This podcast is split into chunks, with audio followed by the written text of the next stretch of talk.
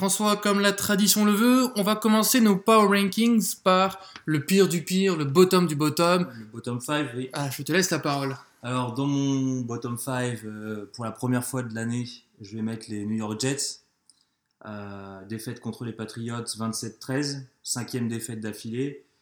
Bon, on les a jamais mis parce que euh, ils sont jamais ridicules, mais en fait ça gagne rarement. Euh, Sam Darnold euh, ne joue plus depuis trois matchs à cause d'une blessure au pied. Euh, voilà, moi je me dis, bon, ils perdent, euh, c'est le moment de les mettre. quoi. Ils sont à, à 3-8, euh, c'est quand même moche. Ils ont évité le, le pire du pire, mais là, il Voilà. faut leur une entrée euh, En deux, fracassante. en deux, également à 3-8, les Jacksonville Jaguars. Alors la défaite chez les Bees qui fait très mal, 24-21. Septième défaite d'affilée. Leonard Fournette, pièce maîtresse de l'équipe, éjecté pendant le match Pour une baston, pour une baston. Euh, il est à l'autre bout du terrain. alors, le bout du terrain, rien à voir avec le, avec le, avec l'embrouille. Il arrive. euh, Il est venu défendre son coéquipier. ouais, Tu- qui était, euh, ils étaient par terre en train de se disputer un ballon. Ça durait 3 ou 4 minutes. Pendant la baston, les mecs étaient toujours en train d'essayer de ouais. s'arracher le ballon au sol. C'était grandiose. Et puis Jalen Ramsey qui, qui l'avait ouvert en, en- début de saison en disant que Josh Allen c'était un tour de, graf- de draft gaspillé. Bon, bah, et là, il a dû partir en baissant la tête, d'autant il plus. il l'a que- quand même intercepté. Ouais, mais bon, Josh Allen a quand même euh, marqué un Mieux joué que Blake voilà. Bortles. Mais un, tou- un touchdown à la passe et un autre à la course en mode patron, un peu. D'ailleurs, pour info, Blake Bortles, euh, bah, il est benché. Ouais. Et c'est Kessler qui sera titulaire euh, cette semaine. Ouais. Et le offensive coordinateur a été viré. Bon, c'est un peu la moindre des choses parce que, Mm. Étant donné la bonne défense des Jaguars, qui en plus, du coup, passe bien trop de temps sur le terrain, euh, il y a quand même bien mieux à faire avec cette équipe. Il y a un plan de mieux à faire. J'imagine que dans ton bottom 5, on va parler des Raiders. Et voilà, les Raiders en 3, 2 victoires, 9 défaites, défaite chez les Ravens 34-17. Alors là, pour le coup, ils ont quand même euh, fait acte de présence, ils ont joué un minimum pendant. Ils ont joué une quatrième euh, ouais. et goal. Voilà, ils ont joué pendant une mi-temps, ils n'ont pas été ridicules. ouais. Euh, bon, par contre, Derek Carr, euh, il complète moins de la moitié de ses passes. Il fait 16 sur 34 pour 180. Non, mais il s'épanouit pas. Il est avec Jay Gruden. Et un, et un touchdown et il prend 3 sacs dans la tête. Euh, seulement 249 yards en total offense sur le match, c'est ridicule. euh, c'est- naze. Et la stat qui tue, c'est depuis le, depuis le début de la saison, ils encaissent 29,7 points par match. C'est énorme. Désolé, ça me fait rire. en 4 Bah, une équipe aussi qui fait Ouais, les rire. 49ers. Ouais, mais c'est moins marrant les 49ers parce que Ils c'est ont la pas, poisse. c'est pas by, by design comme les, Mm. comme les Raiders qui ont décidé de faire le ménage. Les, euh, les 49ers, C'est les quand même, blessures. ils essayent. Ils Mm. essayent et il y a des blessures de partout entre McKinnon, Mm. euh, Jimmy G et tout ça. Donc, défaite chez les Buccaneers 27-9. Un super mauvais match de Nick Mullens qui pour, pour le moment était pas trop, euh, Mm. pas trop mauvais. Il fait 18 sur 32, 221 yards, un touchdown, mais deux interceptions et quatre sacs. Euh, D'ailleurs, Kyle Shanahan l'a l'a- bâché en, en conférence de presse. Il a dit qu'il n'avait rien montré et qu'il avait même régressé par rapport à, ce qu'il avait vu à l'entraînement. C'est un peu dommage parce que le jeu de course a été super bon. Euh, Matt Breda, il fait 106 yards en 14 courses, soit 7,6 de moyenne, c'est énorme. Et puis une saison de dingue, Matt Breda. Parce qu'il faut, rappeler qu'il a eu une blessure au genou, qu'il n'a pas été drafté, Ouais, ouais, ouais. qu'il est là parce que McKinnon s'est fait les c'est- ligaments. C'est intéressant qu'il soit révélé Mm. parce que ça veut dire que la saison prochaine, une fois que les deux, euh, si, si. McKinnon revient Mm. bien, ça peut donner un super back- euh, backfield. Euh, mais bon, le, le truc, c'est que l'équipe est pas mauvaise, mais Il y a trop de il y a trous. trop de trous, quoi. Voilà. Donc deux, deux victoires, neuf défaites. euh, c'est un peu, un peu dommage, mais c'est moins le désert que le bottom du bottom, euh, les Cardinals. Qui sont techniquement dans le désert. Voilà. Qui se sont fait. euh, Ça va tu peux le ils se dire. sont fait dépecer par les, Les par les Chargers. Chargers, 45 à 10. Alors attention, là, pour ceux qui n'ont pas vu le, le match, écoutez bien.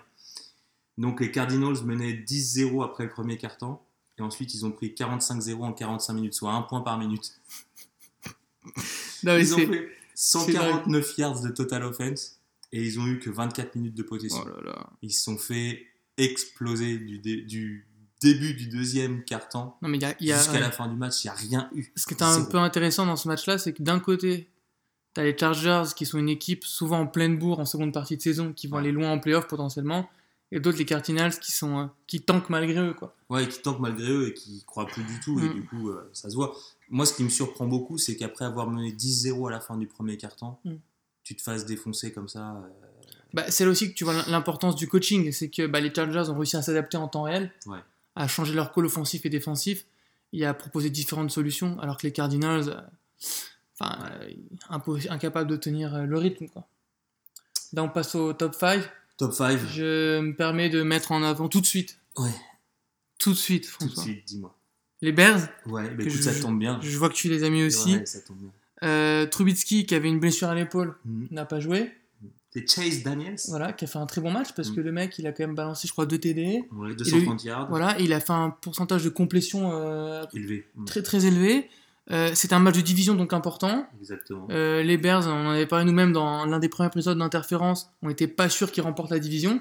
Bah là, ils sont partis pour la Ouais, remporter. ils ont deux victoires d'avance sur le deuxième de la division qui, qui sont les Vikings. Et Sur le qui ils ont tie- tie-break parce qu'ils les ont Sur le- sur les- Et ça qui est intéressant, c'est qu'ils ont enchaîné des victoires de division en tapant euh, les Vikings et, et les Bears. Euh, le jeu au sol, il est toujours aussi complet entre Ward et Cohen. La défense, elle est mais, euh, exceptionnelle. Mm. Chubb, Mac, ça. Alors là, en plus, euh, c'est une victoire qui se joue à rien. hein. Ça se joue à un turnover euh, près. Il y a eu deux turnovers pour, euh, pour les Lions, un pour, pour les Bears. Une interception à la con de Stafford. Et, et ils perdent le match parce que 23-16, c'était c'était serré quand même. Donc euh, les Bears, même dans la difficulté, euh, avec un Howard qui n'a pas, qui a pas très bien joué, euh, même dans la difficulté, ils, ils arrivent à sortir vainqueurs de, de ce match. Et comme tu l'as dit, c'était vraiment un match important, euh, d'autant plus que euh, euh, Green Bay Encore perdu. a encore perdu. Et je pense que la star des Bears, bah, c'est vraiment Matt Nagy, le coach, Ouais, qui a vraiment transformé, qui a, qui a épousé la culture défensive de l'équipe et qui en attaque a réussi à Ah, a transformer. insufflé quelque chose ouais. d'autre, ouais, c'est vrai. En parlant de souffle, euh, McNair, le propriétaire des Texans, est mort. Oui, du coup, euh, Houston tenu à cœur de lui offrir une victoire ouais. euh, posthume. Ils ont défoncé les Titans, match de division. euh, Ouais. la huitième victoire d'affilée pour exactement, les, les Texans. d'affilée. Et cette semaine, c'était la semaine, la bonne semaine de Watson. Et Sean Watson, il fait une semaine sur deux euh, depuis quelques semaines. Mhm. Là, c'était sa bonne semaine. Il fait 19 sur 24, 210 yards, 2 TD, 0 interception. Bon, il, pre- il prend quand même 4 sacs parce que euh, la offensive line, euh, Est mauvaise. toujours pas ça. Et lui, il joue. Ils perdent euh, 29 yards. Et oui, effectivement, lui, il essaye, donc euh, il prend des risques, il se fait saquer. Par contre, le, le rush fonctionne bien, ce qui est une nouveauté par rapport au début de cycle des victoires. C'était même notre crainte en début. Là, Lamar Miller refait Et des Blue, grosses- voilà, Blue et et Blue. Miller, ouais. Euh, ils, ont, euh, ils ont fait 281 yards euh, à, à- à eux tous parce qu'il y a aussi euh, Watson qui participe. Euh, donc c'est plutôt, plutôt pas mal. Et le point positif, c'est officiellement le retour de la défense euh, de, Ouais. de Houston. Dire, euh, Ouais, JJ Watt, il a atteint les 10 sacs. Clowney. Marcellus, Voilà, là ils sont en place. C'est vrai. C'est un peu, un peu comme la, l'équipe l'année dernière avant la blessure de Watson, ça tourne et en défense ça Mm. fait peur. Bon, là, le podium, comme chaque semaine, c'est limite. Mettez-les comme vous voulez, quoi. Les Ouais, Rams, que- les, Saints et les Chiefs. Voilà, sauf qu'il n'y a que les, les Saints qui ont joué, les Chiefs et les Rams étaient en bye week. Moi, j'ai mis les, les Kansas City Chiefs en 3. Mm.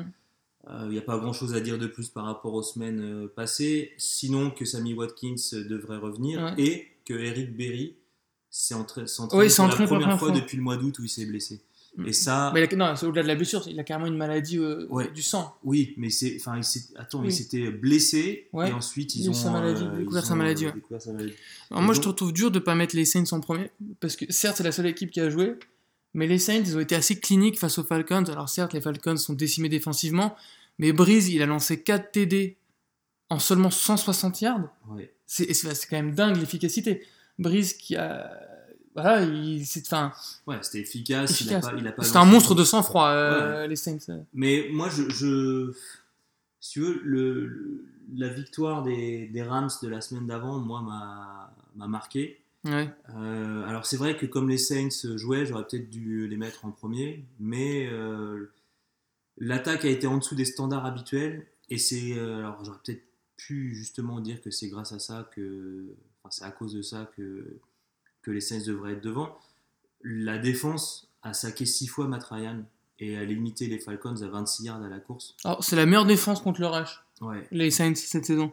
Ce qui va être très intéressant, euh, c'est Ouais. de voir comment euh, ça va, ça Comment va ça être en playoff, parce qu'en playoff, il y a de fortes chances que ça court plus que ça ne passe, parce que bien évidemment, on ne prend pas un risque de perdre des balles, et en playoff, il ferait beaucoup plus froid. Mais ça, on en parlera, euh, Et les conditions sont ouais. plus difficiles. ouais. on en parlera tout à l'heure dans un de nos débats. Bon, donc on est bien d'accord de toute façon. Rams, Chiefs et Saints. Absolument. Euh, alors pour les Rams, il y a quand même quelque chose à dire, c'est qu'Akib Talib devrait jouer contre les Lions dimanche. Il ne Ouais, sera pas ça. titulaire, mais il aura au moins quelques Grand snaps. retour pour Voilà. leur défense, ouais. Il, essaie, il a commencé à s'entraîner et il devrait pouvoir, pouvoir jouer. Donc, euh, et là, c'est super important d'ailleurs parce que s'il y a une critique qu'on peut faire aux Rams, c'est la défense qui est moins bonne Que sur le qu'elle est- papier. qu'elle est censée être sur le, pa- enfin, qu'elle est sur le papier? Et en parlant euh, d'équipes euh, moins bonnes qu'elle est supposée être sur le papier, je te propose euh, d'attaquer notre premier débat euh, sur les Giants.